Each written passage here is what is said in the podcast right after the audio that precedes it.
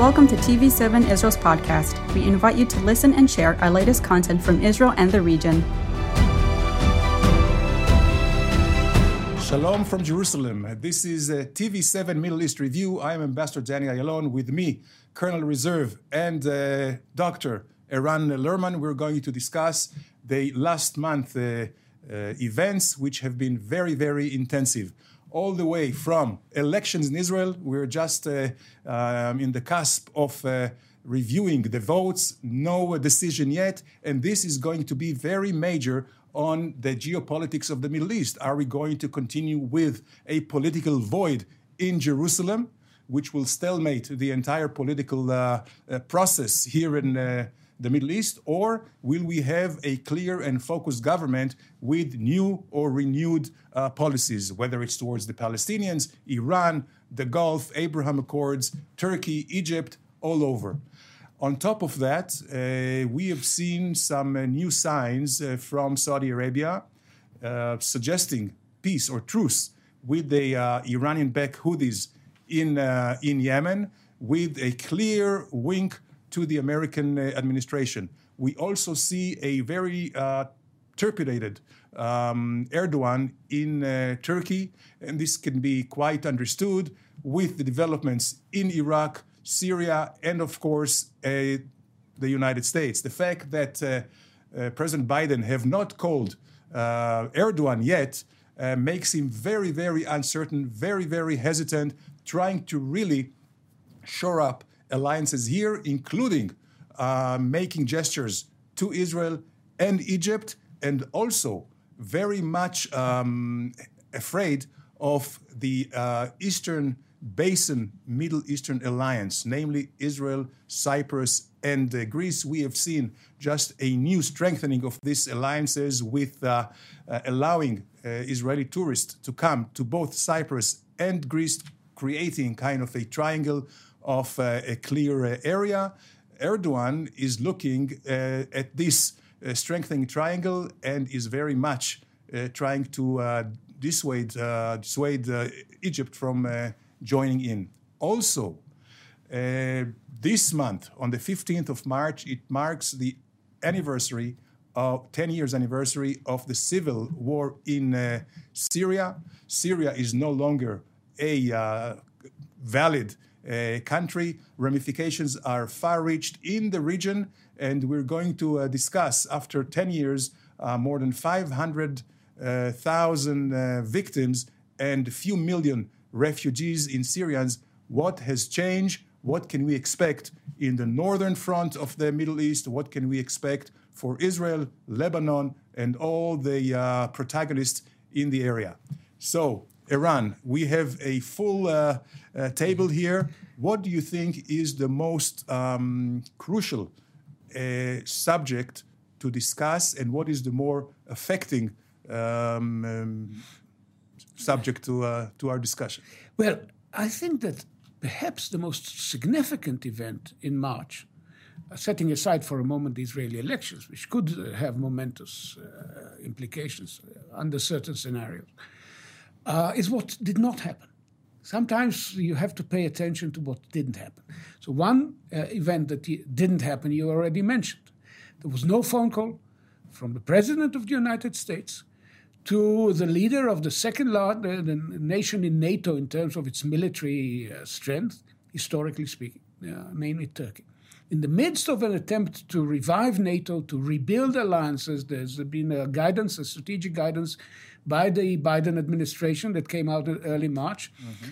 uh, which talks about building back better the world of 1945. But here at the very core of what used to be America's strategic presence in the region, there's a void. So, and, and, and I think you are absolutely right. This is a reason for Erdogan to be increasingly nervous. There's even talk about the administration recognizing the Armenian genocide uh, 106 years uh, later, and uh, and that could have also profound ramifications. and the second event that didn't happen is that there's no breakthrough, no inkling of any progress on the Iranian portfolio. The U.S. Uh, position on the Iranian nuclear deal Uh, there's no indication of any willingness on the Iranian side uh, to do the, what's necessary to make negotiations possible. The American administration is very slowly considering its options, uh, talking to the Europeans. The French are very firm in their demands from the Iranians.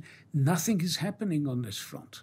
And uh, very interestingly, the, uh, the Israeli government was busy with elections, but the two most important non government, non political Israelis, namely the president and the chief of staff, went together mm-hmm, mm-hmm. to Paris, Berlin, and Vienna, which is a friend, uh, to talk mainly about this issue, to prepare the ground for a common position.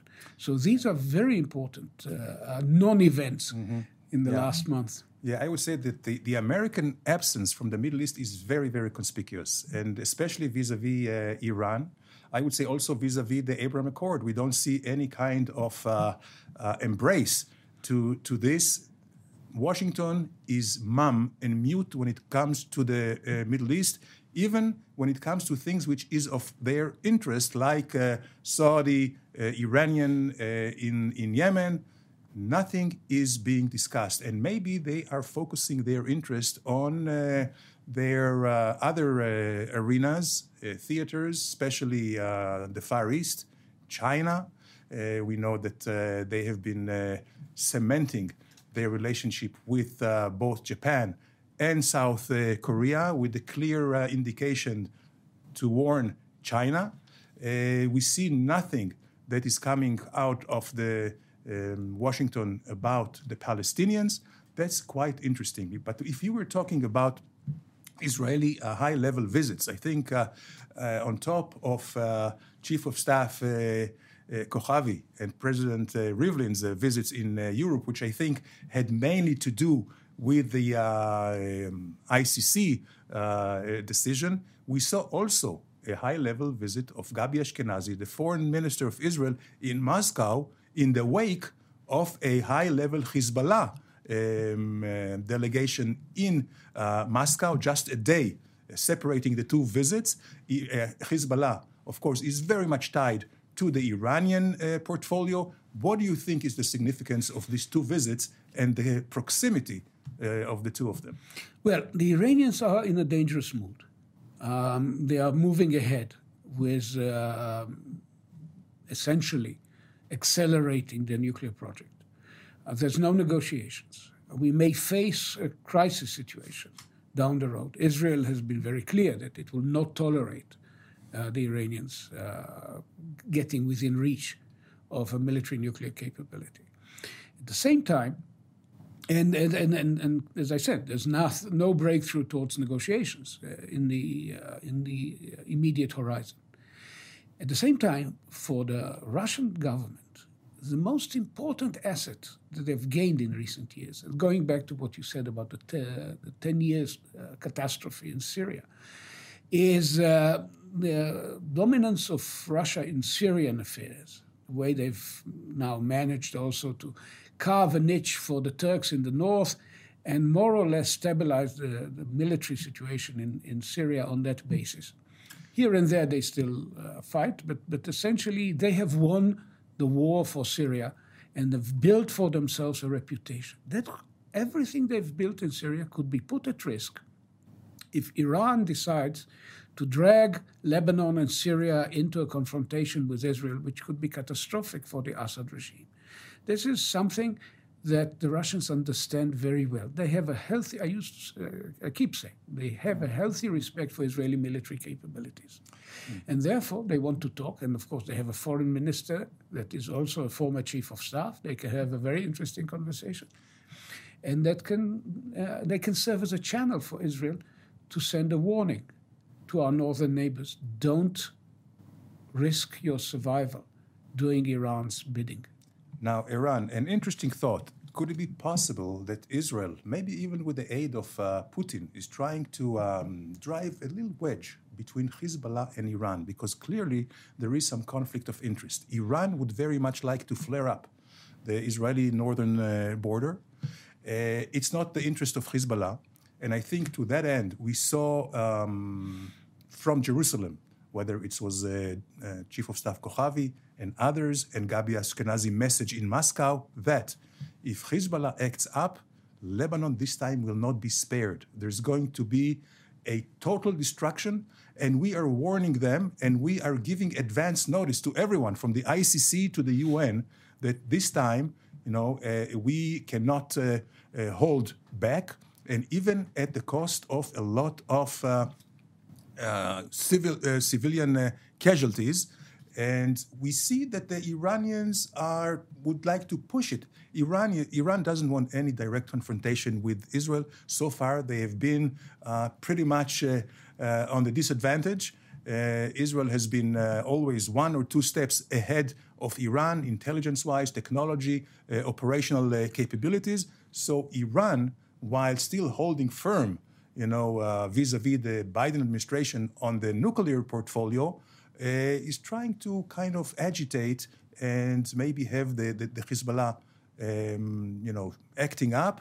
And maybe this is why we saw the Hezbollah in uh, uh, Moscow, Gabi Ashkenazi in Moscow. And I think, as you mentioned, it's not Russia's interest to have any uh, increased conflict. So Russia could be also and I heard it from some sources. I don't know if it's true or not, but it would be interesting to uh, hear your mind. Maybe Russia also is trying to kind of mediate between Iran and Hezbollah, saying, Iran, don't push too much the Hezbollah. It's not the time, it's not our interest.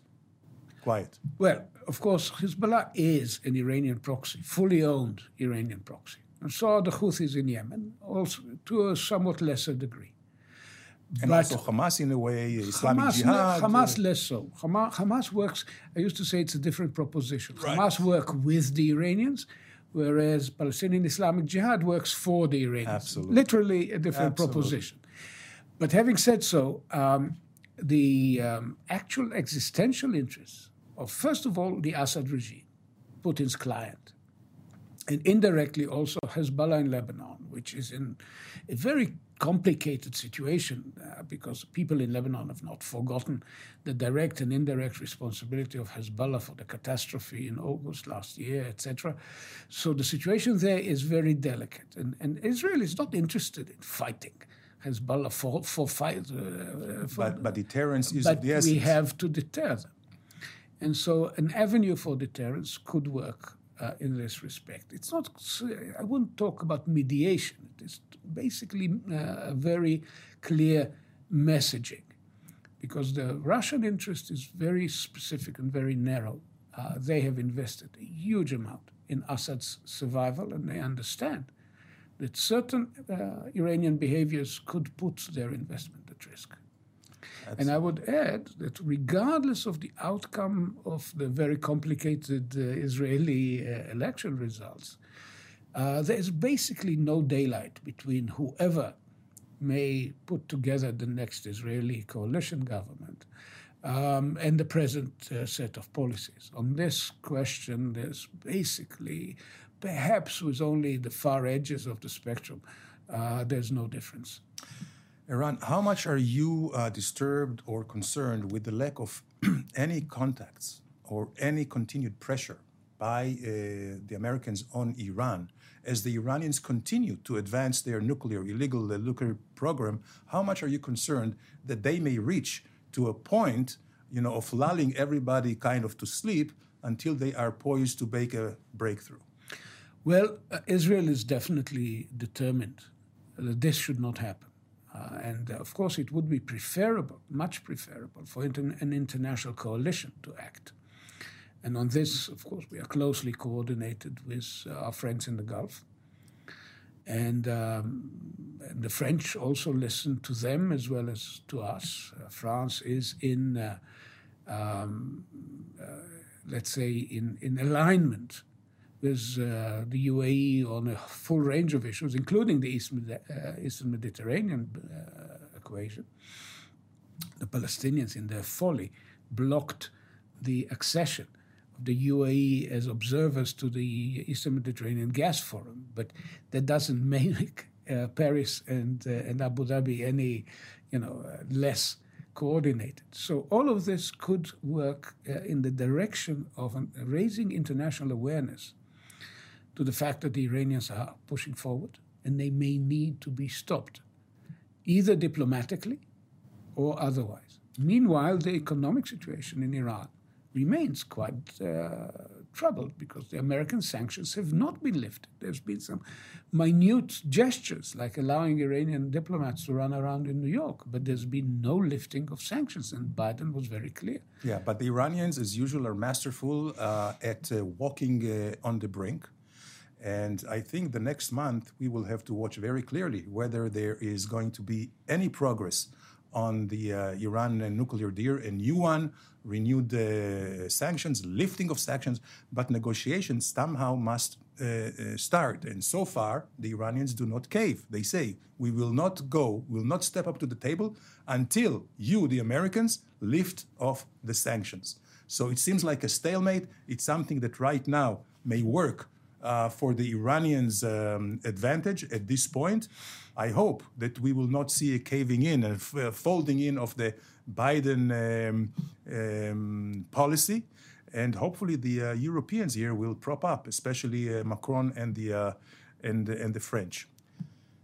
Shifting gear, the Israeli elections, as we mentioned, mm-hmm. you know, we, we still have to uh, wait where it will take us and how will it affect Israel's uh, foreign uh, policy.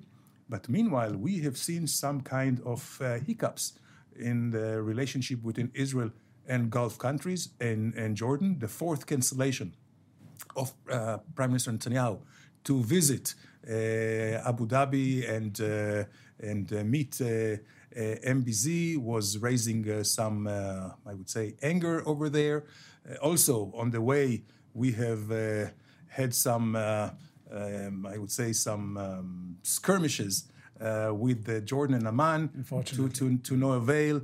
Uh, so, how do you think this will affect the course of the Abraham Accord? Well, I think the, the core uh, perceptions uh, on both sides remain valid. That this is beneficial for Israel, beneficial for the UAE, beneficial for the future of the region, ultimately also beneficial for the Palestinians if they sober up from uh, their fantasies and, and, and look at what the uh, benefits could be of, of this uh, new relationship between Israel and, and uh, the Arab world. Having said so, uh, an election season uh, is um, never entirely normal in terms of how people, what people's priorities could may be.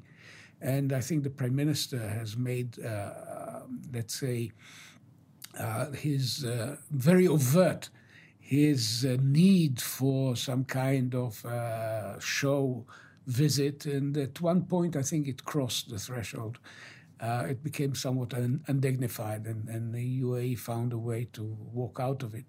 I don't know if they put the Jordanians up to de- de- delaying the third um, planned visit, and then they openly canceled the fourth. Uh, simply in order not to be put into a situation where they become props in an Israeli election uh, uh, show. Yeah, I, I, Having I, said so, what I really worry about is Jordan. Um, I, hope no serious damage was done. The situation there is unsettled domestically for reasons that have to do with events, the, the explosion in the north, the uh, uh, hospital uh, incident in which people died because of a malfunction, and and there has been trouble in the streets here and there.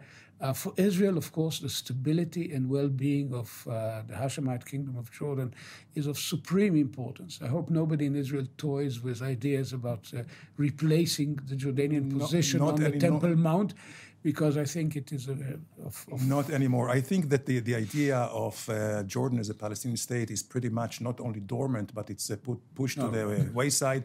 Nobody wants uh, Iran or um, Shia militias on the Jordan uh, Valley or facing us in the Jordan uh, uh, River. I also believe that, um, as uh, ugly as it may seem outwardly, these are minor uh, diplomatic incidents, both uh, with Jordan not allowing Jordanian security men to, um, you know, to accompany the, the, the prince and also, of course, the issue of the fourth cancellation on the visit of the Bibi in, uh, in Dubai. But we have a bigger fish there, Saudi Arabia, and uh, we have seen just lately in the last few days a um, interesting uh, declaration coming out of uh, uh Riyadh by Mr. Jubeir, a former um, advisor to the king, to the foreign minister of Saudi Arabia, saying that a uh, normalization or peace with Israel cannot come unless there is a Palestinian state and a peace between Israel and, uh, and the Palestinians. However, he didn't specify what are the contours of this peace. What do you make out of this uh, announcement? Well, it's an interesting. Uh, the Saudis are positioning themselves, perhaps, to be of help in putting together a, an Israeli-Palestinian process down the road, which will, first of all, uh, make them much more um, important from an American perspective. Everybody is uh, sort of uh, winking and nodding in the direction of the Biden administration. You're, you're absolutely right. They're busy with the corona uh, vaccination campaign, which is going well, by the way, from what I hear. More than 100 million vaccinated in less than 100 days. That's impressive. Biden made good on his promise. True enough. And he's also consolidating the Quad. Uh, there was a, a, joint article of the prime ministers of Japan, Australia, India, and the United States, and the president of the United States. It's a highly unusual move, consolidating NATO. So uh, uh, we, uh, the Middle East, uh, uh, as such, is very low right now on the list of priorities. But if the Saudis can position themselves to be of help in putting together a, a process after an Israeli government emerges from the current semi-chaotic situation, um, this could be useful. Now, the, the, the, the Emir, Emiratis and the Bahrainis have openly supported the Trump peace to prosperity plan. The Saudis, uh, um, I believe, also looked um, favorably on it, although they were less uh, explicit. Mm-hmm. This is a, a, real workable alternative to the what I call the EKP, the everybody knows paradigm that assumes a return to the 67 lines plus minus. That's not going to work. There's no Israeli uh, support for it uh, beyond the marginal forces in in the uh, in the Knesset. Yeah, absolutely. So the Arab approach, as is significantly, uh, let's say, uh, shown by the the Saudis, it's much more realistic than it was in 2002 when uh, the Saudi peace plan then turned into the uh, Arab League peace plan, was trying to push Israel all the way to 67 borders, uh, uh refugees issues coming to uh, uh, Israel, and of course, East Jerusalem is the capital of Palestine. No talks about that. And again, it shows the deterioration of the Palestinian issue on the world's agenda. And if we go back to Saudi Arabia, the gesture that they made towards the Houthis, calling for truce, uh, maybe is also in a way uh, binding um, Iran or uh, locking it into some kind of uh, uncomfortable uh, political position, and at the same time winking at Washington D.C., especially M, um, MBS, as he's still trying to get out of being on on the ropes with the, the, the murder of uh, Khashoggi. So maybe this is more a, a um, approach to uh, uh, Washington than to Tehran. Well, the Saudis uh, basically did an, an interesting thing. They asked the Biden administration, by, by making this offer to the Houthis, they, they were asking the Biden administration, did you move on, on Yemen because there's a humanitarian crisis? In which case we will work with you and let's see if we can get Yemen out of its present misery? Or was this a gesture to Iran? Because in that case, of course, uh, you have already had an answer because the Iranians are instigating more and more attacks. Mm-hmm. So basically, uh, once they have a clear answer to this question, they can try to take this weapon out of Iran's hands. And in the same way as we discussed earlier about Hezbollah, the idea is to dissuade Iran's proxies from doing stupid things, destructive things, on in the service of a regime in the uh, turbulent time that lies ahead. Well, a lot of moving parts. What is uh, else is new in the Middle East, will continue to be very much engaged in all these developments, which uh, some of them are of great, great significance, not just to the well being and stability and security of the region, but much, much beyond.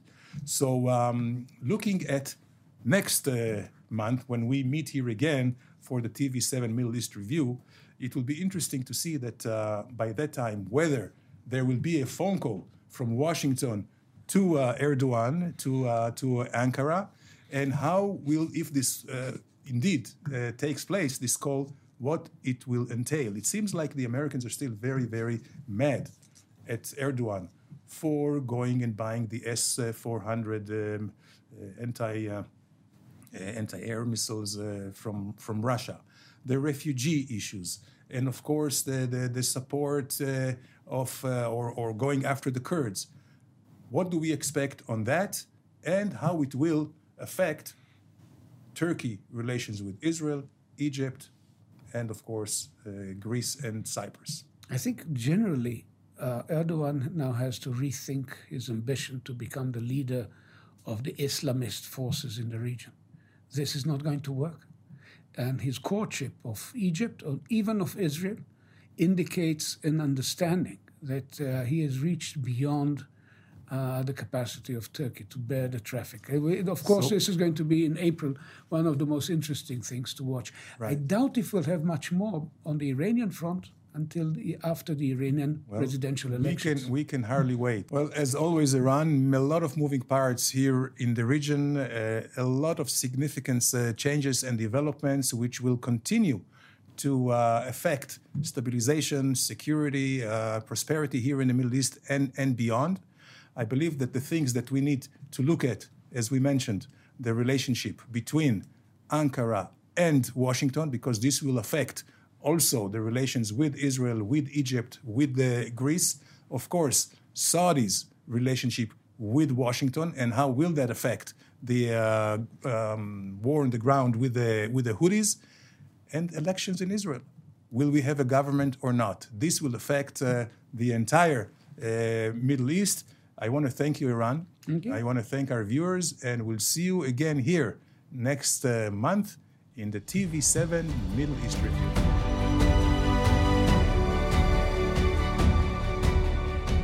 Thank you for joining us in another TV7 Israel podcast. For more content, visit our website at tv7israelnews.com or follow us on social media.